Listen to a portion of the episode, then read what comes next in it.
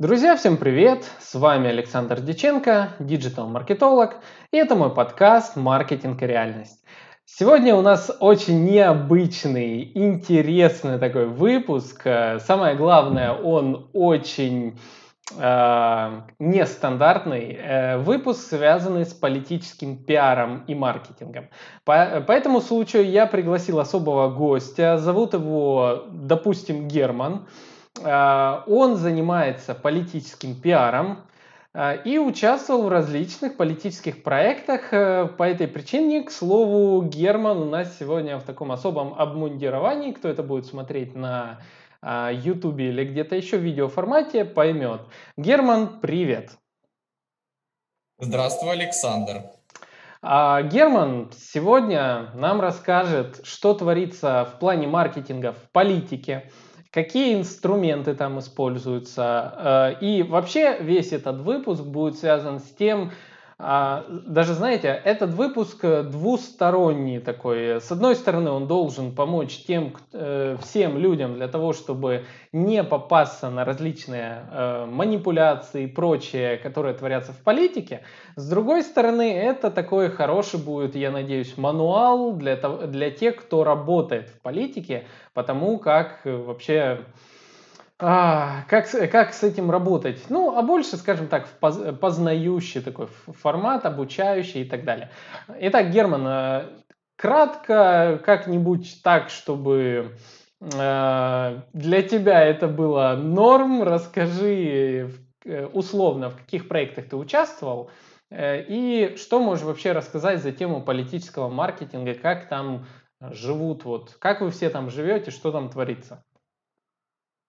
Давай будем говорить откровенно и честно, как бы основу любой политической деятельности у нас составляет экономика. Поэтому и тема сегодняшнего подкаста называется политический маркетинг. Но правильно было бы говорить, что это политические манипуляции сознанием.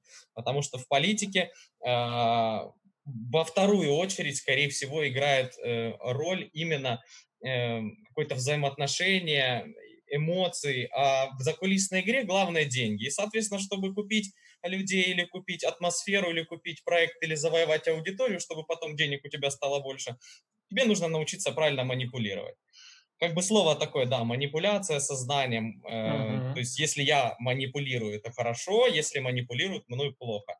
Да нет, на самом деле манипуляция это не хорошо и не плохо. В этом э, целом это явление вообще нейтральное. По сути, манипуляция это инструмент, который может быть использован в различных целях. Но вот самый элементарный пример, да, приходишь, Саш, ты в магазин. Uh-huh. Приходишь такой в магазин, э, выбираешь вещи, смотришь, там такой на полочке лежит Луи Виттон. Ты понимаешь, что э, it's very expensive thing for you, да, это очень дорого для вас. И продавец тебе так и говорит, эта модель лучше, но она, пожалуй, очень дорогая для вас. Все это уже прямая манипуляция для вас, и чтобы твоя самооценка не укатилась далеко в дно колодца, ты пытаешься ее купить, даже вытянув последние копейки из своего кармана. А, еще яркий пример, да, это ближе к нам, ближе к роду деятельности, которую я занимаюсь, а, по факту работы в спецслужбах. А, это пример из кино, пример из досуговой жизни, все знают роль хорошего, плохого полицейского. Это наша такая внутренняя прямая игра, где на прак... Эм, используется в практике еще э, давно до создания вообще э, вооруженных сил уже Советского Союза, спецслужб Советского Союза.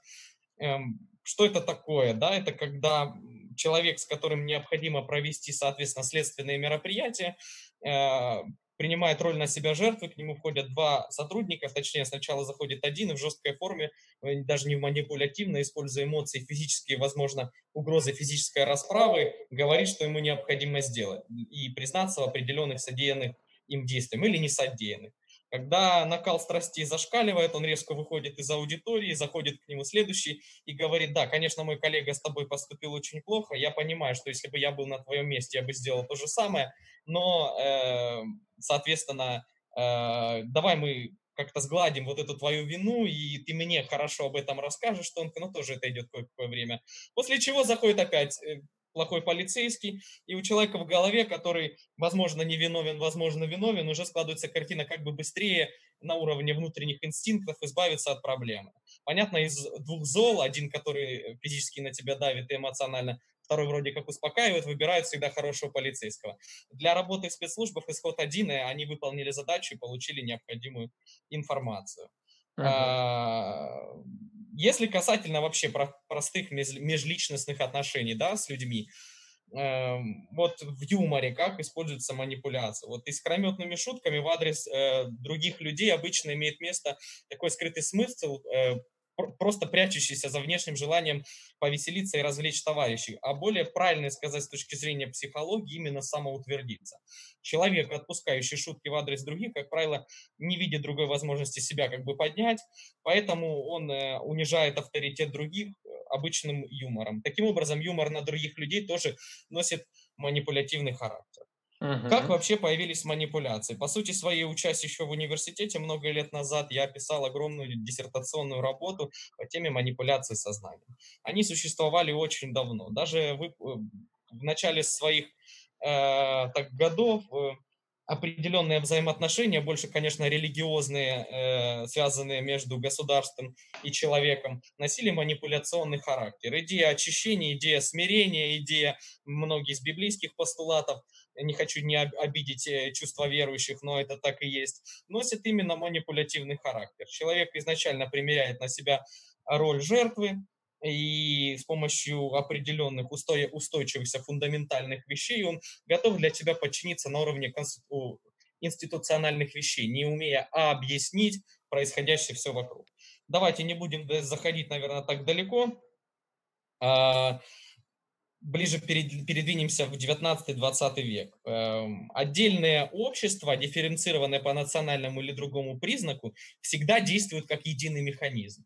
Когда в обществе происходит информационный взрыв, когда внедренные в них установки, вот эти манипулятивные слова и игры подавляют личность и останавливают свободное развитие, общество дезориентируется и впадает в так называемый транс. В этот момент выходят э, на арену так называемые манипуляторы.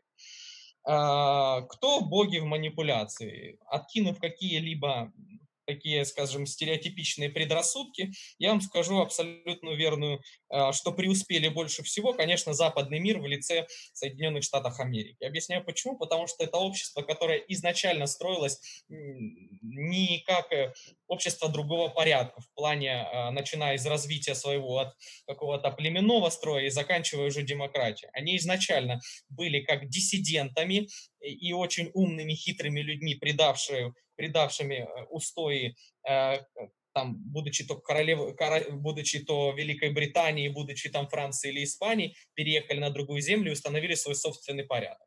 Для того, чтобы объяснить свою свободу и либерализм, необходимо было правильно управлять людьми. Если бы они объявили всеобщую свободу, давайте говорить правде, это была бы анархия. Нужно было установить так называемые правила игры. Вот эти...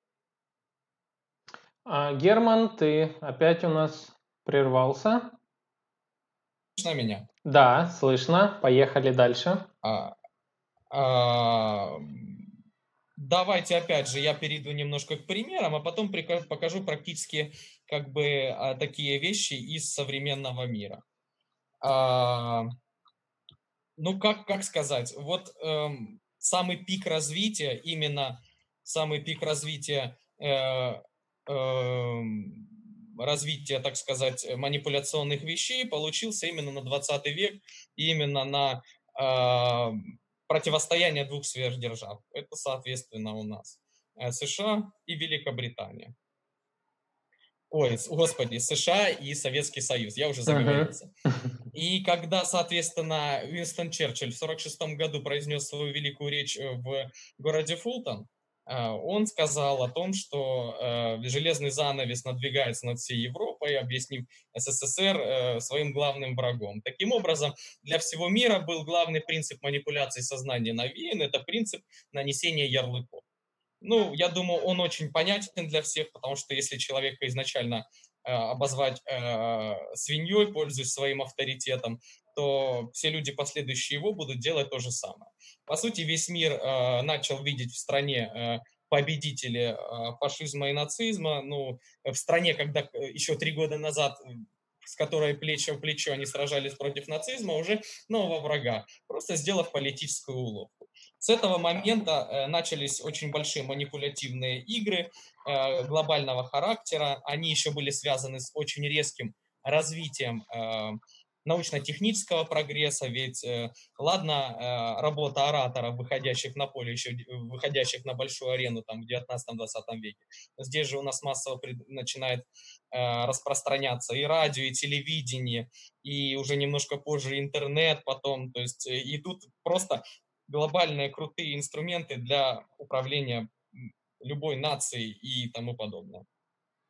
Угу. Для большинства людей вот на нашей планете информационный плюрализм является как бы отличительной чертой США.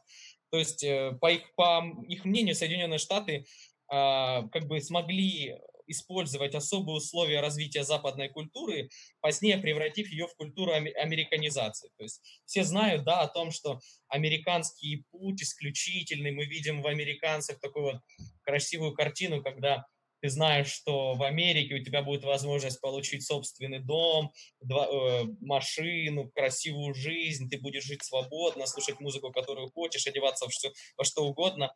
И в этой главной идее индивидуализма были заложены защиты права на частную собственность и право на свободу. Соответственно, в связи с этим любые коррективы в политике будут осуществляться э, в Америке с той точки зрения, э, что средства индивидуализма и частных организаций будут неприкасаемы в первую очередь. Вот так э, вот где-то примерно в 60-е годы 20 века активно велись разработки по внедрению космической радиосвязи, предлагая в будущем проект международной мобильной связи, а именно частные транснациональные корпорации в которых имелось три гендиректора, назначенные публично, которые получили возможность работать над проектом. Они тогда уже понимали, что если мы сделаем единую информационную сеть, то э, руководствуемся одним из принципов, я, принципе, чуть позднее назову, принцип первоочередной информации, можно будет управлять миром. В 60-е годы уже были планы. Ну так вот, как начали американцы сначала над своим э, народом манипулировать. Э, э, как бы 20 век, век, 20, э, век тяжелой промышленности экологические проблемы от производства в сфере тяжелой промышленности и смог от городов э, в районе Южной Калифорнии в 80-е годы не был препятствием для американцев. Они не задумывались о важности проблем со здоровьем. Почему э, смог этот существовал? Потому что работал в массовом порядке заводы по производству автомобилей и тяжелой промышленности.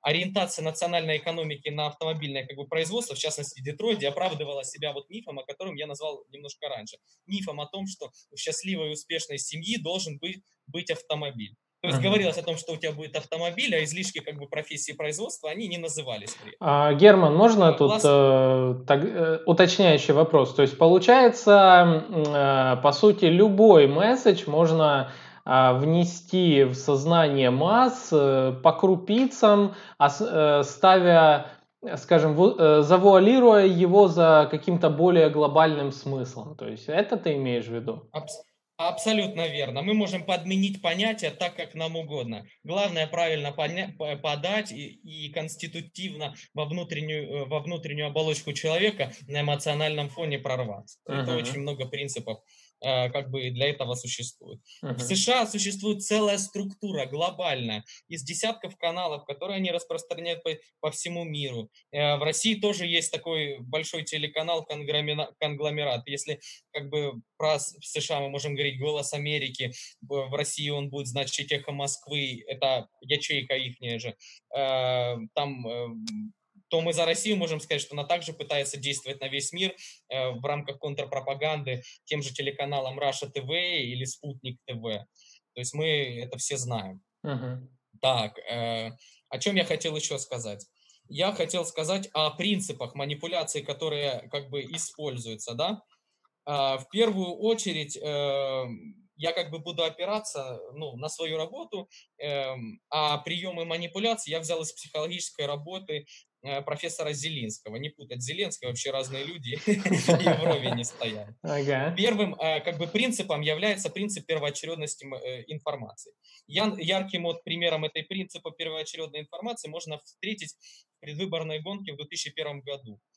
Начал очень быстро развиваться интернет уже в американских политических технологиях. Это у нас он немножко позже дошел. У нас в 2001 году в странах СНГ еще использовали листовки, газеты и э, какие-то примитивные средства распространения информации. Так вот, в этой шумной интернет-деятельности американских политтехнологов нашлось э, место антиэтичному черному пиару, что, впрочем, на сегодняшний момент как бы никого не удивляет. В феврале первого года разгорелся скандал, спровоцированным фальсификацией фактов в биографических статьях политических элитов на Википедии. Если кто шарит, то на Википедии можно менять страницу. Uh-huh. Ты можешь подать запросы, изменять какие-то биографические данные и сохранять их.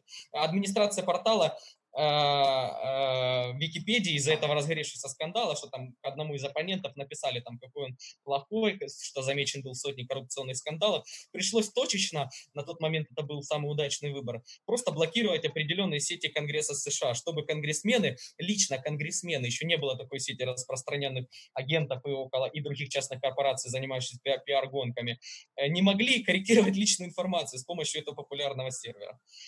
Следующая гонка была характерной инновациями. В бой пошли видеохостинги. На видеосервисе YouTube, это уже с четвертого года, начали появляться ролики, очерняющие кандидатов в Конгресс. Пользователи, э, пользователи сайта были свидетелями действий. Э, был такой республиканец, да, ну, что душу таить, он еще есть. Республиканец, э, для понимания аудитории, есть две партии в США, республиканцы и демократы, самые большие. И вот республиканец Джордж Аллен назвал своего оппонента макакой, дав ему ярлык, и, соответственно, в первым подав месседж в информационное пространство. Первое. Что э, в природе человека, простыми словами, мозг очень тупой. Я понимаю, что мы сейчас многих маркетологов и оскорбили, но я и оскорбляю самого себя, чтобы э, таким плохим не быть. Мозгу легче э,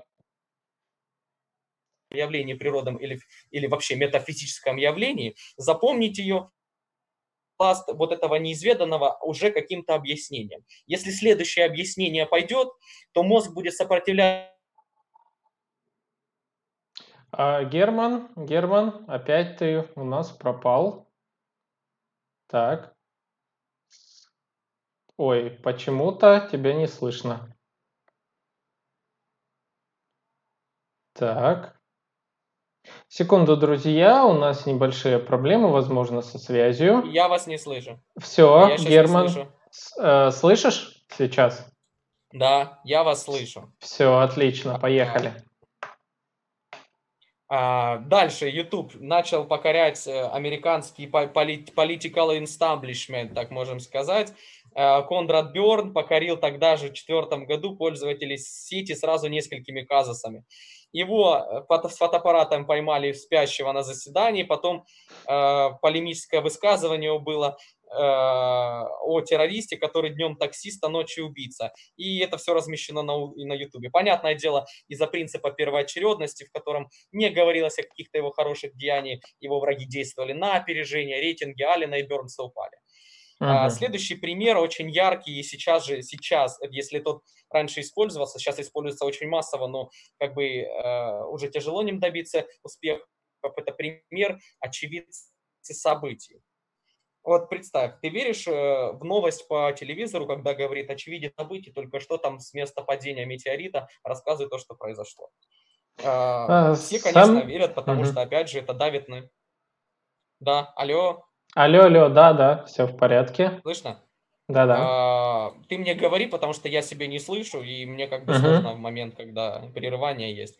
Есть такая популярная английская газета, называется Independent. Кстати говоря, если у меня будет потом вопрос, какую прессу читать, я вам скажу, не русскую, не американскую, читайте британскую прессу. В ней э, больше э, есть понимание того, как правильно писать э, правильные журналистские тезисы и как объективно оценивать реальность событий. Не всегда, но есть. Такие ресурсы, как Independent и Guardian, являются очень э, весомыми, значимыми и профессиональными. Объясняю почему. Потому что пресса и журналистская деятельность там начала работать за 400 лет до того, как начала работать в США. И она как в форме эволюции, как Э, любой из механизмов развивалась, развивалась и дошла до того, что есть. Конечно, там тоже есть много грязи, но э, если хотите читать более качественную журналистику, чем э, она существует в России и где-то на Западе, читайте британскую прессу. А отступление. Вот эта же газета Independent в шестом году издала э, статью, в которой приводила доказательства использования правительством США э, фейковых новостей.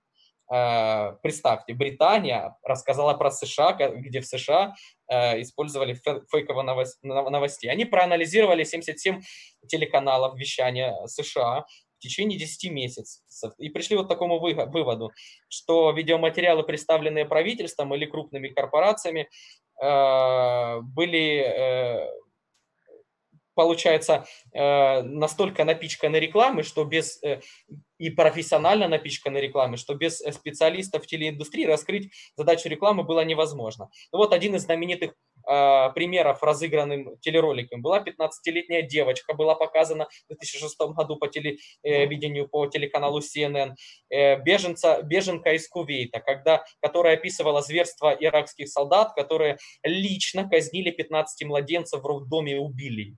Э, ну, как ни странно, в манипуляции имя девочки не раскрывалось, э, а само интервью крутили вот сотни раз просто по телевизору. А для тех, кто не в курсе, в 2006 году продолжалась операция США против Ирака. В 2007 году был убит э, их предводитель Саддам Хусейн, но вся операция длилась около 4 лет и тому подобное. Для того, чтобы оправдывать гибель солдат США необходимо было правильно использовать пропаганду, давить на эмоции. Так вот, чтобы понять посыл данного ролика, эм, президент США Буш старший неоднократно повторял вот этот рассказ о девочке, беженце из Кувейта, которая лично рассказывает, как видела, как иракские солдаты убили 15 младенцев и тому подобное. Позднее медиаэксперты начали раз, э, как бы разбираться в данной ситуации и доказали, что показанная по телевизору девочка совсем не беженка, а обычная дочь посла Кувейта в США. К тому же она еще и член королевской семьи, управляющий Кувейтом. Все ее родственники имеют огромные сбережения, недвижимость за границей, проживают на Западе, проживают в США, в Испании, в Англии и тому подобное. То есть, как uh-huh. вы видите, можно любого человека обозвать очевидцем событий, добавить эмоционального э, обрамления и э, добиться информационного эффекта. Но информационный uh-huh. эффект был очень глобальный.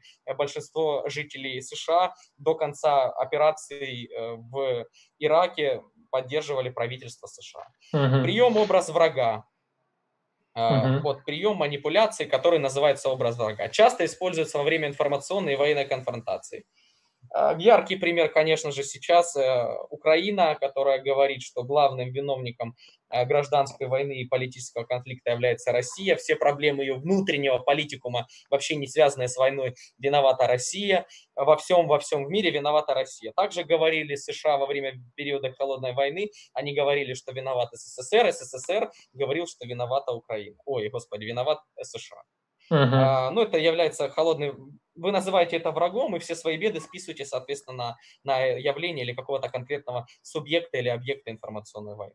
Uh-huh. А... Отвод внимания, в общем. Враг моего вот, врага мой да. друг и так далее. Понятно? Да. Угу. А, дальше классный, соответственно, принцип называется смещение акцентов. А, ну, я не знал, как его объяснить, поэтому я вам расскажу анекдот.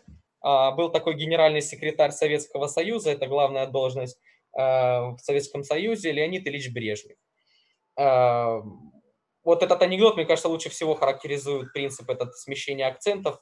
Он называется масс-медиа так как бы комментирует состоявшийся по предложению одного из президентов США Джимми Картера забег вокруг Белого дома.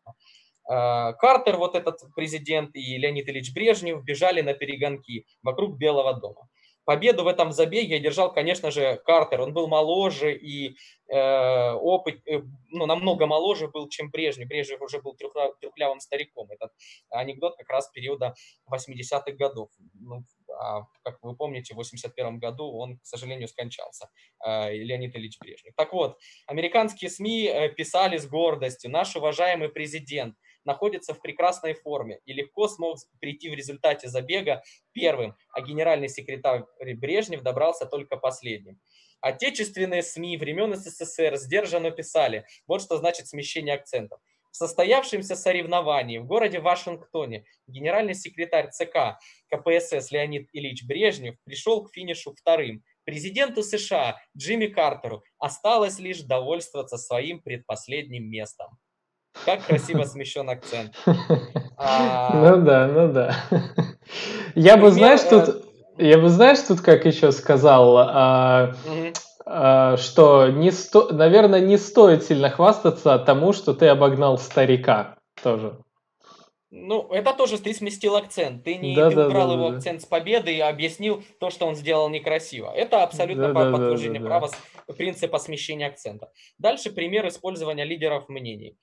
А, ну, самым знаменитым на Западе примером, наверное, еще из книгах 20 века они печатали, 21 века они печатали, это э, пример лидеров мнений, можно считать Шварценеггера, который после успехов О, в да. области спорта перешел, перешел э, в кинематограф, а затем потом стал губернатором Калифорнии. Ну, то есть все знают его как Железного Арни, и все надеялись, что как Железный Арни он будет очень хорошо поводить внутреннюю и внешнюю политику такого гиганта города, гиганта медиа, гиганта больших денежных средств э, региона, как Калифорния. А, воздействие на эмоции также провоцирует принцип эмоционального заражения. А, смотрите, вот э, что такое эмоциональное заражение в манипуляции сознанием. В США всегда есть проблема такая с оружием. Объясняю, что это значит. В Конституции США заложено то, что человек должен обладать оружием и для защиты своего, своей частной собственности. Это одно из главных конституционных правил гражданина США. У них одна из самых лучших конституций. Объясняю, почему в США. Все просто потому, что э, всего за период, вот сколько, 1795 года существует США, и вот с этого периода у них всего было три правки в Конституцию. Она практически не менялась. И основа Конституции на то, что человек должен уметь защищать свое частное имущество. И вот э, вследствие э, этого э, почти каждый житель США имеет право приобрести его в магазине, для тех, кто не знал. Но возникает обратная сторона, соответственно, монеты. Случается очень много убийств в результате э, каких-либо эксцессов психологических, в США, если вы не слышали, сколько убийств там в школах случается, когда вооруженный человек ворвался и расстрелял, сколько перестрелок случается, об этом даже не всегда говорят в прессе, но это тысячи случаев, да, там в месяц по всей, по, по всей территории США. И э, вот когда еще при власти был Барак Обама, он подписал э, указ, который, э, чтобы приостановить вот эти массовые все время внутренние проблемы, связанные с оружием, э, подписал указ, ограничивающий оборот оружия. Но его логика была весьма понятна, потому что слишком много трагедий вот этих массовых расстрелов. О необходимости усилить контроль за продажей оружия Обама говорил в окружении э, людей, родные и близкие которых погибли от пуль на улицах американских городов. Ну и, соответственно, и сам президент как бы подключился эмоционально и не мог сдержать слез. В окружении СМИ близких людей это ярчайший пример эмоционального заражения и яркий пример, пример того, что как бы президент пытается что-то сделать. Все меры по ограничению оборота оружия у гражданского населения предпринимаемые вот Белым домом без одобрения Конгресса, аналог в России, предпринимаемые администрацией президента без одобрения Государственной Думы, похожи больше на найти иголку в стоге сена. 15 э, как бы последних массовых убийств в Америке были совершены из оружия, купленные в соответствии с законом, покупатели которого тщательно проверяли. Республиканский конгресс выступил против подписания того, на чем, как я говорил изначально, строилась свобода американцев исторически на праве носить оружие, чтобы защищать свое имущество. То есть а, абсолютно все просто. Он для публики выступил эмоциональным катализатором, э, говоря о том, что э, плохо то, что оружие есть в обороте, но не имея реальных прав изменить Конституцию, даже несмотря на то, что он президент. Он не потерял свой рейтинг, а только лишь прибавив, показав, что эмоционально он тоже плачет за погибших детей и не детей, и людей вообще Америки. Вот это значит эмоциональное заражение. Ну и, соответственно, народ это все перенял. Э, если вы хотите более приземленный пример к постсоветскому пространству, я помню, когда было первое обнуление срока Владимира Владимировича Путина, он вышел на сцену и спустив слезу, сказал, что мы победили, победили и победила сильная Россия. Вместе с ним заплакали многие другие люди, почувствовав, э, что снова сильная рука а, будет э, возглавлять их государство. Да? Угу. Вот, красиво, красиво. Так. Следующий а, принцип это... Угу, давай. А, да-да-да, говори, говори, говори. Не-не, давай, давай, дальше принципы. Следующий принцип – это показная проблематика. А, иногда прессе выгодно скрывать некоторые новостные факты. Мы с тобой, а, когда mm. готовились к этому, соответственно, подкасту, мы говорили.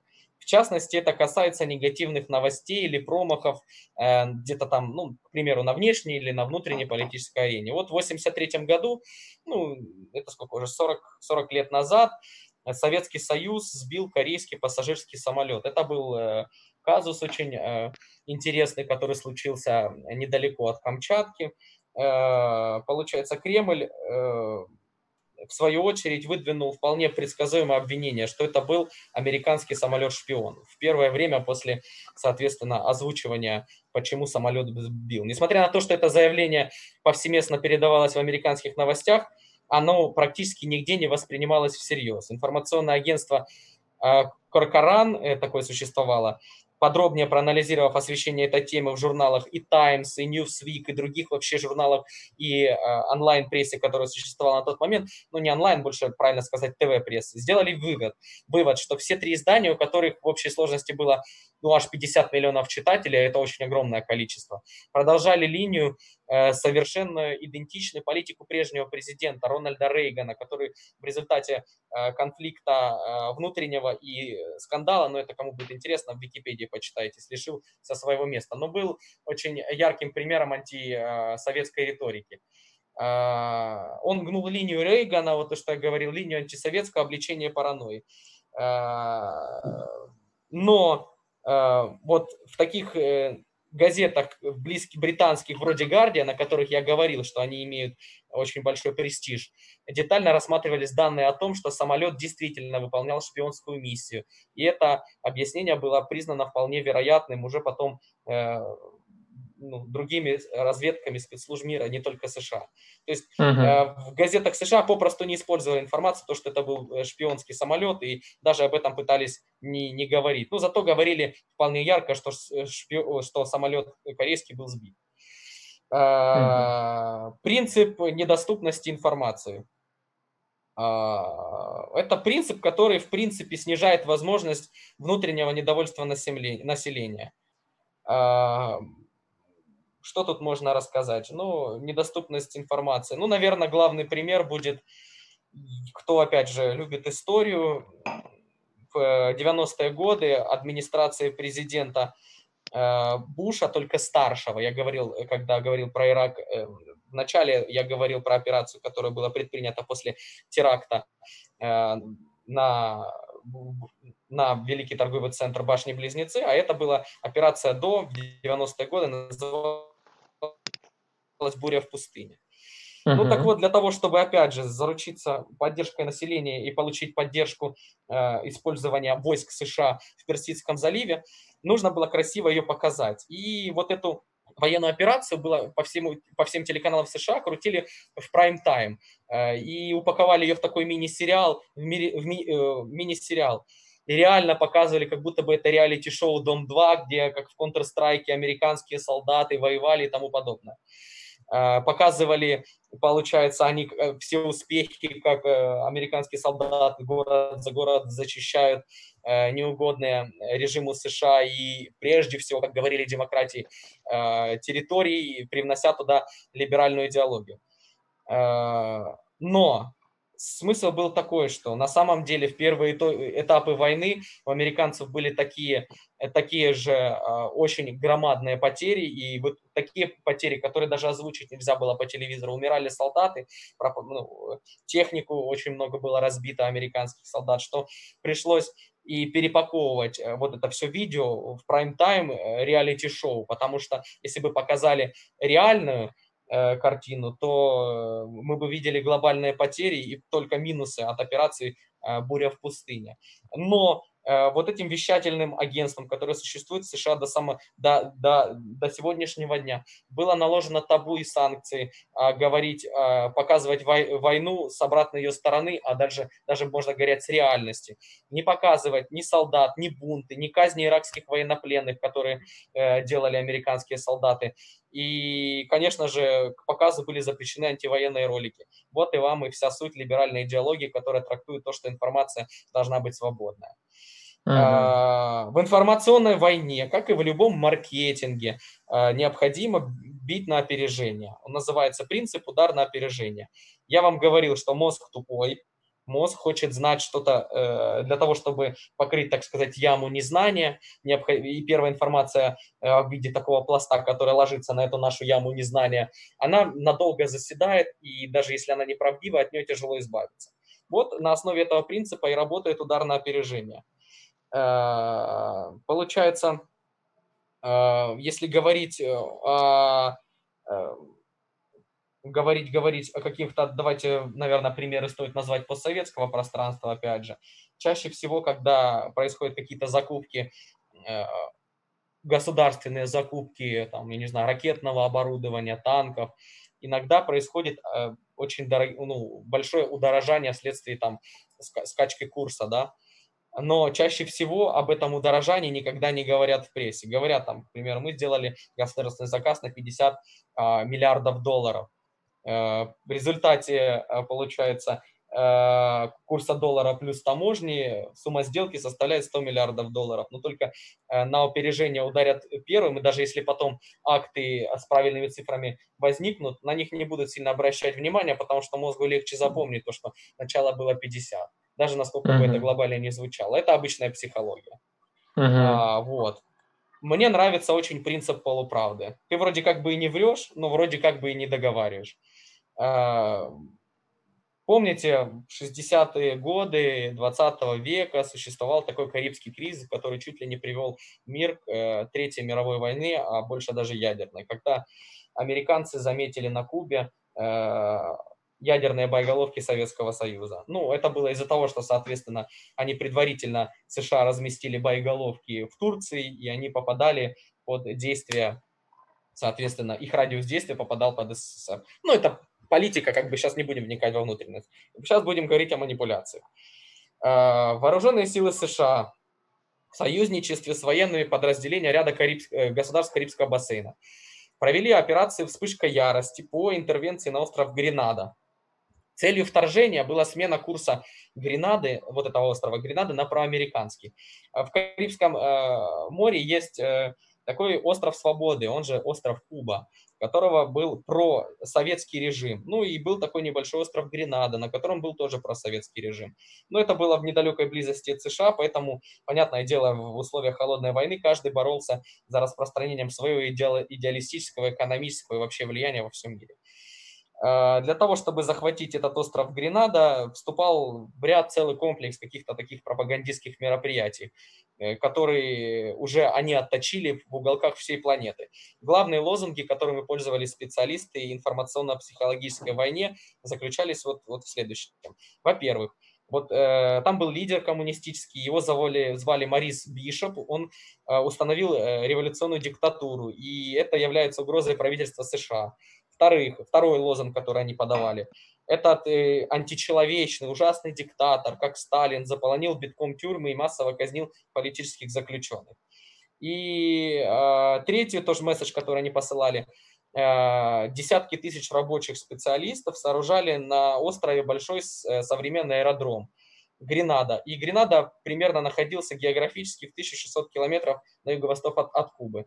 И после сдачи аэродрома, в принципе, в эксплуатацию, эту можно было базу использовать э, для базирования кубинских воздушных сил. Но, как я уже сказал, и Куба, и Гренада были просоветские акцент американских СМИ делался на участие кубинских военных специалистов, которых уже после и Карибского кризиса считали такими же врагами, врагами э, США, как и Советский Союз, при строительстве этого военного аэродрома. Информация о том, что там работали помимо них и гражданские специалисты, даже американцы, и э, члены э, там различных стран Латинской Америки, Западной Европы, Африки, и даже даже целая американская компания всячески скрывала. Сделали просто, говорили о том, что там э, работают специалисты с Кубы. И все. Ну, делаем выводы. Вашингтон для организации психологического давления на Гренаду использовал именно метод полуправды. Он не договаривал о том, что на самом деле на этом острове э, чисто с точки бизнеса, простого бизнеса для заработка денег и закрытия, соответственно, патен... не патента, а, а, господи, забыл это слово, которое называется, когда ну, короче, для закрытия проекта и кейса работали, соответственно, рабочие специалисты со всего мира. но необходимо было для поддержания своего режима и идеологии, соответственно, использовать метод полуправды. Угу. Вот. Ой, как, При... как много всего такого грязного и манипулятивного. Политика это всегда, конечно, а, такая да, жесть. Политик, политика это игра. Люди, которые далеки от политики, воспринимают это как а, момент того, что большие умные дядечки делают твой мир лучше. На самом деле, как бы это банально и грязно не звучало, а, политика это возможность только этим дядечкам сделать себе лучше, но подавая вид э, для того, подавая вид того, что э, они делают что-то лучше для кого-то. Знаете, а, Герман, мне очень.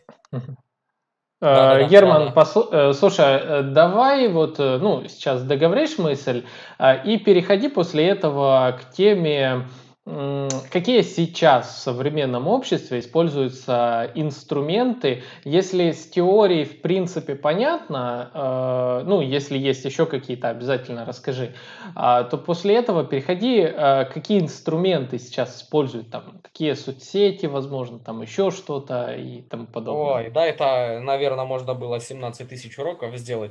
Ну, за, ладно, я на принципах остан, ну, как бы закончу, если кому-то будет uh-huh. интересно.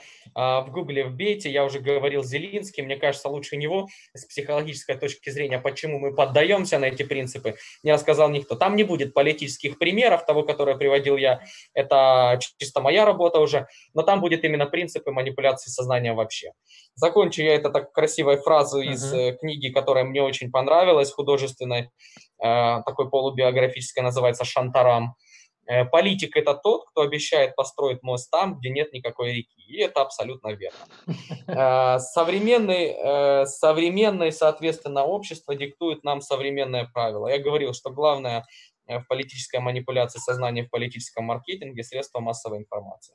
Для тех, кого будет интересно, я проводил исследования и российских, и украинских политических масс, средств массовой информации. Нет ни одного независимого Э, независимого телеканала, прессы, даже если он государственный, э, его финансируют для э, лобби своих интересов определенные политические силы. Ну, ярчайший пример, к примеру, да, Russia Today, Маргарита Симоньян, это близость к проправительственному режиму и деньги, соответственно, от нефтяных, нефтяных сделок торговой корпорации Роснефть. Э, если в украинском политикуме телеканал 1 плюс 1 – это телеканал бывшего э, собственника одного из самых больших банков Украины, Приватбанк, э, ну, может, помните такого. Э, плюс к тому, там, например, телеканал э, Интер принадлежал, принадлежит э, Ренату Ахметову, ну, принадлежал, по крайней мере, какое-то время, я сейчас не следил за телевидением. Ну и для чего это все делается? Опять же, используя все эти принципы манипуляции сознания, маркетинга, полуправды, создания имиджа, контрпропаганды, ты можешь подавать любой месседж в, в информационное поле, создавая этим самым повестку дня. Или затмевая ее ну, совсем другим другим руслом, да. Вот мне кажется, что вот современная ситуация как никогда э, показывает совершенство этой системы. Объясняю почему. Как красиво было разыграно, э, это мое мнение субъективное, но я все больше и больше с каждым днем утверждаю, что истерия с коронавирусом – это глобальная система изменения политической игры во всем мире. Как красиво можно было одним этим медиаповодом Э, затмить э, кучу природных катаклизмов, кучу крахов э, банков информационной системы, изменения внутреннего устройства всех стран, пропажу мигрантов, сокращение пособий, сокращение обычных человеческих прав на свободу передвижения одним месседжем о том, что нас может убить коронавирус. Вот это один mm-hmm. из крутых приемов показательных. Тем более насколько я слышал, да, из своих источников, что истерия с коронавирусом сейчас немножко ослабится, и к сентябрю опять пойдет как бы вторая волна заражения, и опять нас заставят носить маски. А с психологической точки зрения это внутренне, инстинктивно показатель того, что нам необходимо, в принципе, в том числе и закрыть рот, и наше место, да, когда мы заходим в какое-то другое помещение частной собственности, нам необходимо, соответственно, э, выполнять там свою роль, роль покупателя, роль э, человека, которым можно управлять по указу. Сказал, одел маску, сказал, снял маску. ну, вы можете обратиться mm-hmm. даже к российским исследователям, которые говорят о том, что э, как бы важность маски нивелирована очень сильно, потому что носить маску и на улице, и в закрытом помещении нельзя более какого-то периода, дальше она только вредна и развивает и астму, и туберкулез, и другие заболевания. Uh-huh. И насколько я понимаю, что в результате послабления а, мер по э, ограничению э, ну, всяких мер, связанных с коронавирусом, было создано приложение «Мигрант». Всех мигрантов и рабочих неграждан а, России теперь обяжут установить приложение, в котором будет их обозначена прямо социальная роль как мигранта. И первое время даже, конечно же, будет, они будут лишены работы. Представьте, как сильно э, экологи, экономические меры теперь э, из-за коронавируса, ну, на самом деле, в том числе из-за искусственной истерии, э, были использованы э, для политических целей. Это mm-hmm. очень красиво было. Плюс к тому, недавнее событие на, э, в Норильске по разливу э, нефти на заводе, я забыл, как называется, честно говоря, по-моему, никель, никель нефть или нефть или как-то так. Что-то с никелем, два дня были, да, да. да, два дня были просто скрывались вследствие того, что главная повестка дня было количество умерших, главное повестки дня и э, ну, была ситуация с коронавирусом, а второе, всеместные СМИ, СМИ, которые снимали данное событие, которые были на месте происшествия, э, сами знаете почему, не озвучивали информацию. Просто потому, что эти средства, источники информации кому-то принадлежали. Забудьте о том, что средства массовой информации созданы для того, чтобы нести информацию для, э, для людей. Единственное, что говорят они правду э, для, ну, без своей выгоды, это погода. И то она не всегда правдивая, как вы знаете. Да, То есть да, любая да. новость подается, а, арест какого-то чиновника – это игра определенного клана э, для показной проблематики иногда, когда этот политик вообще в каком-то в каком-то роде просто офигел в край. Каких-то массовых резонансных посадок на постсоветском пространстве, да и вообще во всем мире, их становится минимально. Объясняю почему. Из массовых каких-то хищений там на, в российском политикам, опять же, можно назвать только арестом э, полковника Захарченко, который, конечно же, в край охренел и у себя дома хранил около 50 миллиардов рублей наличными. То есть это уже, ну, это уже через край. Не умел он правильно прятать, надо было хотя бы местами у разных э, людей. Вот поэтому посадили. В огороде закопать там. Ну да, он хранил у себя дома. То есть, э, а другие какие-то посадки, да, там уголовные дела э, собираются и тому подобное. Ну ладно, это я отхожу от темы. Uh-huh. Каким образом, соответственно, у нас э, в современном обществе распространяется информация. Рассказываю я по своей недавней работе э, на Донбассе, каким образом две противоборствующие стороны, да, так сказать, территории ЛДНР и Украина использует э, месседжи на подконтрольные, соответственно, ЛДНР территориях. Две стороны создают, для того, чтобы создать повестку дня и разрушить э, это вообще борьба государственных устройств, так можно сказать. Одна сторона стремится показать э, все то черное, все то плохое, существует оно или не существует, у обоих сторон. То есть, чем хуже у врага, тем лучше у меня. Главный принцип этой работы они покупают стартовые пакеты или берут их, это спецслужбы, они могут э, все что угодно, обезличенные. Если, э, к примеру, э, в России есть закон о том, что карточку ты не можешь купить э, без паспорта, и то можно. В переходах и в метро, я это сто раз делал, можно купить карточку без паспорта. То есть э, идентификация у тебя минимальная. Если ты много звонков не совершаешь, парочку, ты регистрируешь э, новую социальную страницу, там ВКонтакте, там, не знаю, ну больше ВКонтакте, в Твиттере, а, в Телеграме сейчас очень популярно. Э, набиваешь через там паблики, добавь э, в друзья себе там друзей 20, чтобы она и так будет видно, что это фейковая страница. Но как бы для алгоритмов, чтобы... Отвести. Да, да, да, mm-hmm. для алгоритмов, и чтобы видимость немножко подать э, того, что на странице есть друзья. Создаешь резонансную новость, типа, да, там в Э, боевики обстреляли сами себя, в результате чего э, там погибли столько-то людей. А, обстреляли они конкретно с такого-то пункта, с такого-то оружия. Когда в эти... И таких аккаунтов создано 20. на этой новости ставится 19 лайков, потому что от следующего, соответственно, пост. 19 репостов, система индексирует эту новость, и когда вводишь, а, там туда добавляются, соответственно, определенные хэштеги, Донбасс, там ЛНР, ДНР, боевики, сепаратисты, обстрел, смерть и тому подобное. Это все индексируется а, средствами социальной сети, средствами поисковыми, и в первой новости выбивает вверх.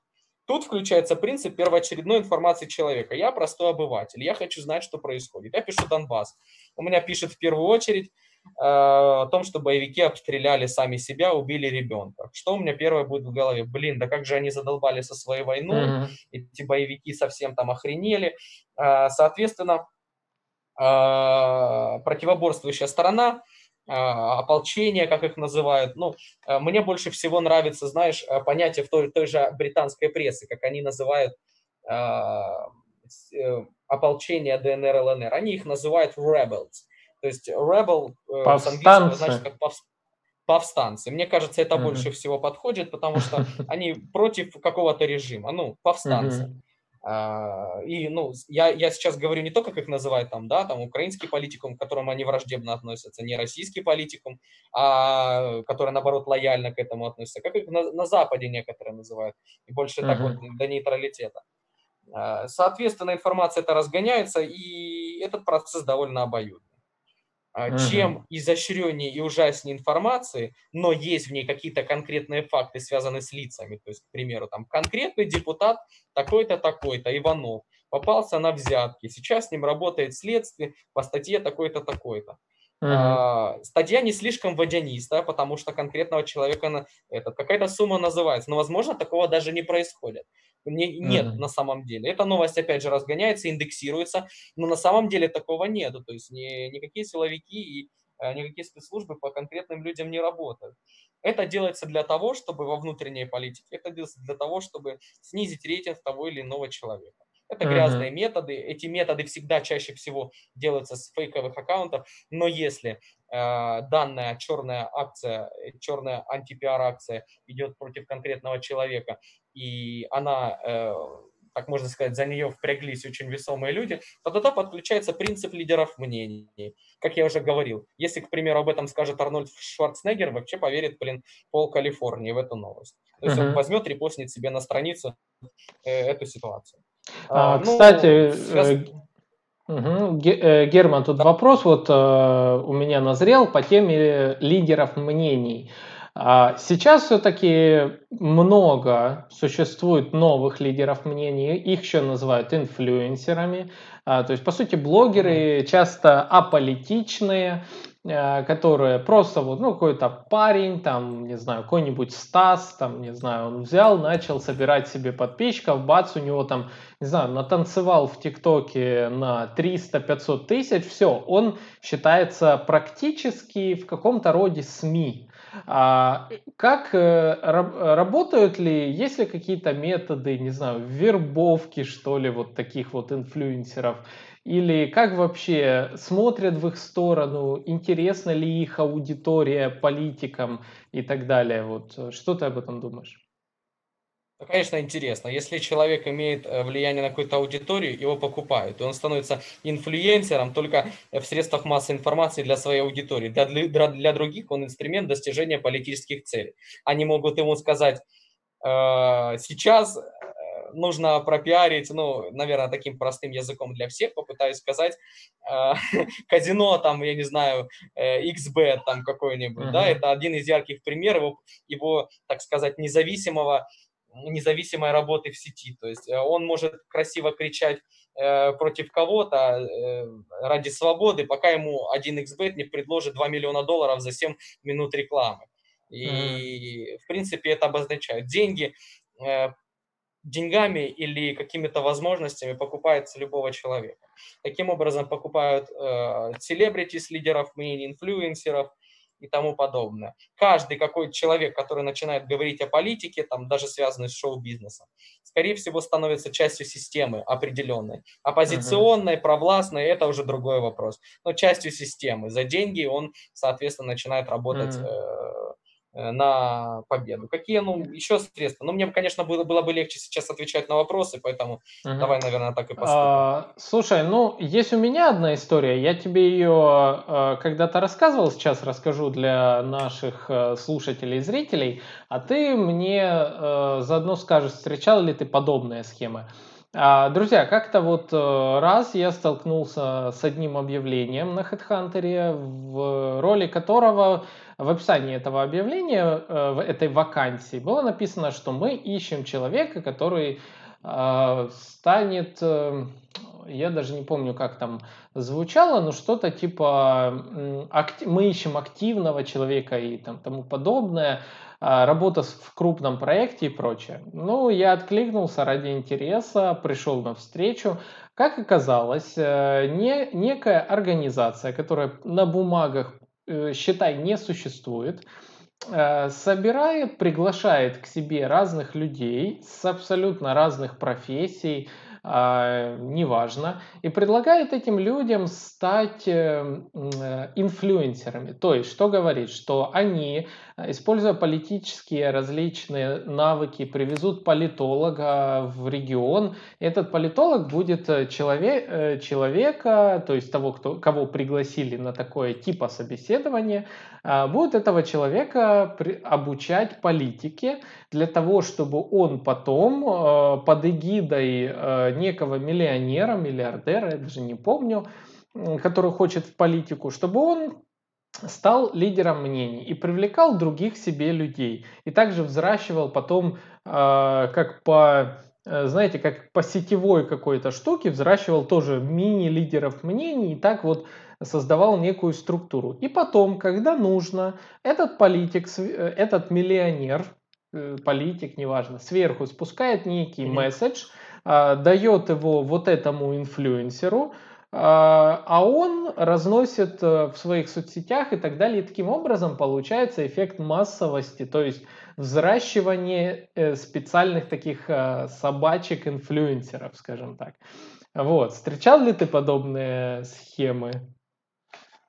Конечно, встречал. Но это обыденная схема того, что к сожалению, кадры решают все, да, но если ты можешь купить эти кадры, ты, соответственно, дальше можешь двигаться. Я забыл, конечно, о главном примере, наверное, постсоветского пространства, который просто вводит в ах всех сейчас, это правда, это пиар-компания, маркетинговая компания Владимира Зеленского, который за буквально за два года, с 2018 года он начал э, свою пиар-компанию, из э, комедийного комика сериала стал президентом и получил рейтинг 70%.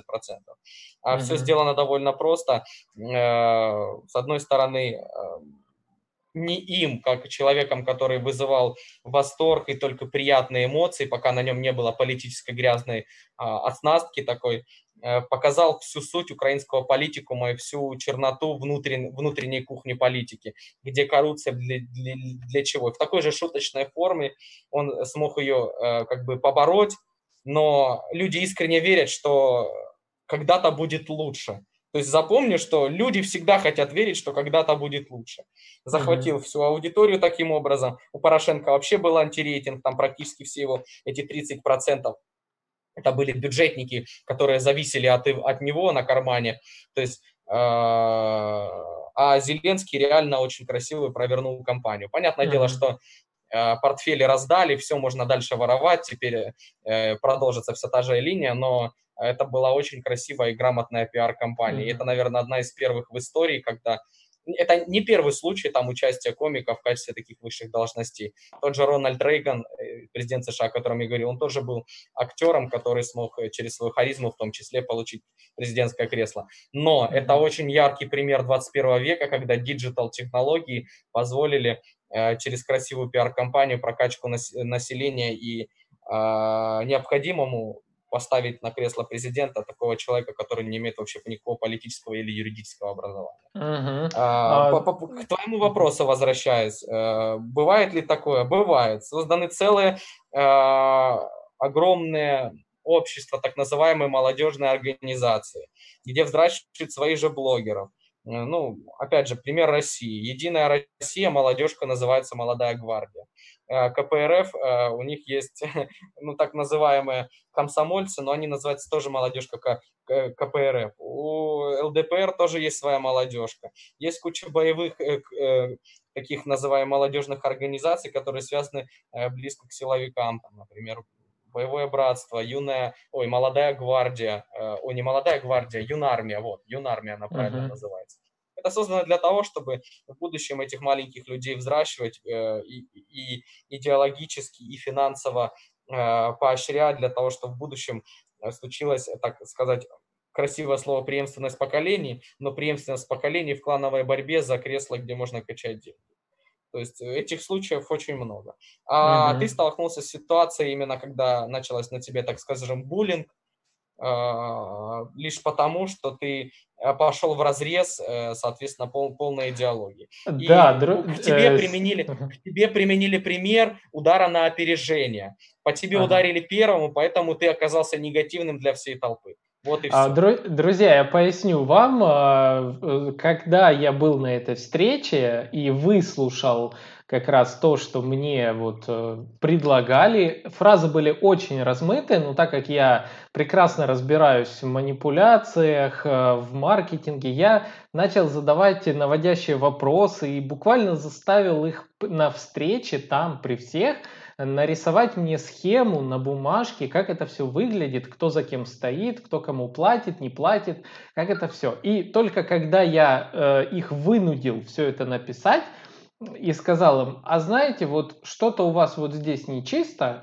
а, мне это не нравится. Мне в ответ вот пошла именно волна такого, такого хейта при всех. То есть пришел же не я один, там был, э, на встрече была девушка, которая являлась также ну, либо обучена очень э, политологии, вот этим сферам манипуляции там, и так далее, и она меня, чтобы э, при всех начинала опускать, то есть по принципу того, что вот ты не патриот, ты там это, и то есть это были прям подмены понятий. Я э, с восторгом, скажем так, я сидел и загинал пальцы по количеству примененных э, ею манипуляций. Мне было э, это, знаете, не обидно, мне было интересно это все наблюдать, и ну потому что не каждый день удается вот вот так такие моменты заметить. А, друзья, будем уже э, закругляться. Я э, повторяю для всех вас, у нашего э, сообщества подкаста э, есть свой мессенджер Discord, и там нетворкинг. Э, там мы все общаемся, нас уже больше 50 человек, ну около 50. Ссылочка будет обязательно в описании, переходите. Там много полезного материала, также про маркетинг. Также там есть запись вебинара моего на тему 9 ключевых аспектов бренда. И я сейчас понимаю, что один из аспектов, э, я о нем рассказывал также в подкасте, это истории. Аспект истории в бренде является ключевой ролью. Также вот э, яркий пример президент Зеленский, который вместо того, чтобы создавать истории, он, скорее всего, скажем так, смоделировал эту историю, э, были смоделированы истории, истории в сериале. То есть э, он в сериале показался как президент, который такой самый крутой, самый классный там и так далее. А в результате люди подумали, что если он станет президентом, он будет таким же. На самом деле там все разное, но тем не менее э, очень похоже на один из аспектов а, как раз-таки бренда. Так что в Discord переходите, если вы хотите посмотреть эту полную запись, там написано, как получить к ней доступ. А, Герман, тебе большое спасибо за очень крутой и, самое главное, подробный экскурс в историю с такими прям развернутыми уточнениями, кто, когда, как э, и с каких годов. Это очень круто. Я а, очень э, ценю вот э, таких, У меня как еще много, поэтому готов. А, обязательно я многим экспертам, которые у нас были, предлагаю приходить повторно, а, подумаем с тобой тоже на тему, что интересного еще расскажешь. Я думаю, а, наши зрители и слушатели в комментариях напишут свое мнение по всему услышанному и зададут обязательно вопросы. Если вы хотите а, Герману задать вопросы, пишите в комментариях на YouTube, в Apple подкастах, э, SoundCloud, а, где угодно, где вы слушаете, смотрите. Вопросы я обязательно соберу.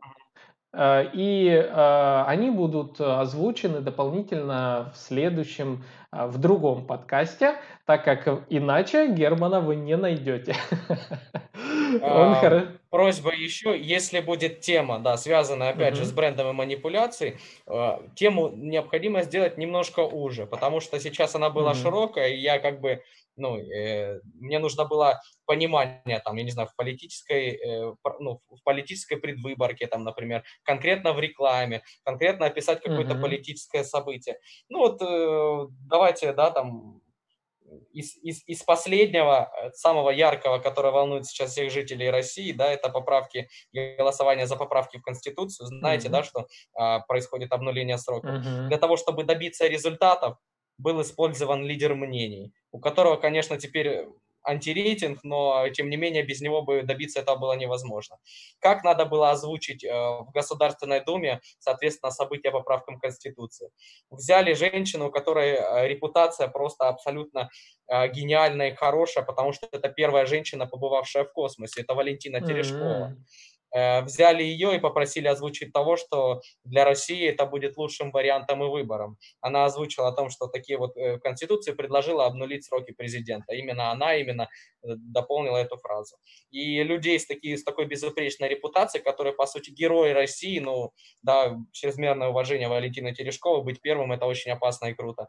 Но э, она была использована в качестве инструмента в большой манипуляционной игре с э, жителями Российской Федерации. Да, это, конечно, очень грустно. К тому же я И напоследок три фразы. Давай. А, для того, чтобы понимать, как с вами относятся люди, я назову вам типичные фразы, которые используются от манипулятора. А, когда с тобой разговаривает человек, он может сказать тебе такую фразу. Я впервые встречаю такого человека, как ты. Это уже априори манипуляция. Угу. Да, я тебе помогу. Э, то есть не тебе нужна моя помощь, а нет, да, я тебе помогу, это манипуляционная фраза. Да не слушай ты их, ты э, такая хорошая. Мне с тобой так легко и просто, я тебя так понимаю, ты самая-самая. Теперь ищите себя в этих фразах, когда вы со своими девушками разговариваете. Ну и в большей степени еще фразы, и мы должны также большую отдельную категорию вынести а, вопрос о языке, о жестах, потому что это очень большое влияние играет э, в, полит, в политическом маркетинге. Развернутые mm-hmm. руки Горбачева всегда говорили об искренности его намерений по, пере, намерений по перестройке. Мы все знаем, что по итогу случилось с Советским Союзом. Поэтому это mm-hmm. очень большая тема, которая требует детальных отдельных разборов, как жестов, ah. так и определенной вербалистики и тому подобное. А, да, Герман, я думаю, мы с тобой еще подумаем отдельно и распишем план, и обязательно будет еще один выпуск. Поэтому, друзья, а, подписываемся на подкаст, если вы до сих пор не подписаны. А, ставим свой одобрительный лайк, ставим 5 звезд в Apple подкастах, пишем в комментариях интересные вопросы и ждем, ждем следующих выпусков. А с вами был Александр Диченко, диджитал-маркетолог, Герман, эксперт э, по политологии, э, и мы подкаст «Маркетинг и реальность», и мы с вами увидимся, услышимся в следующих выпусках. Всем пока!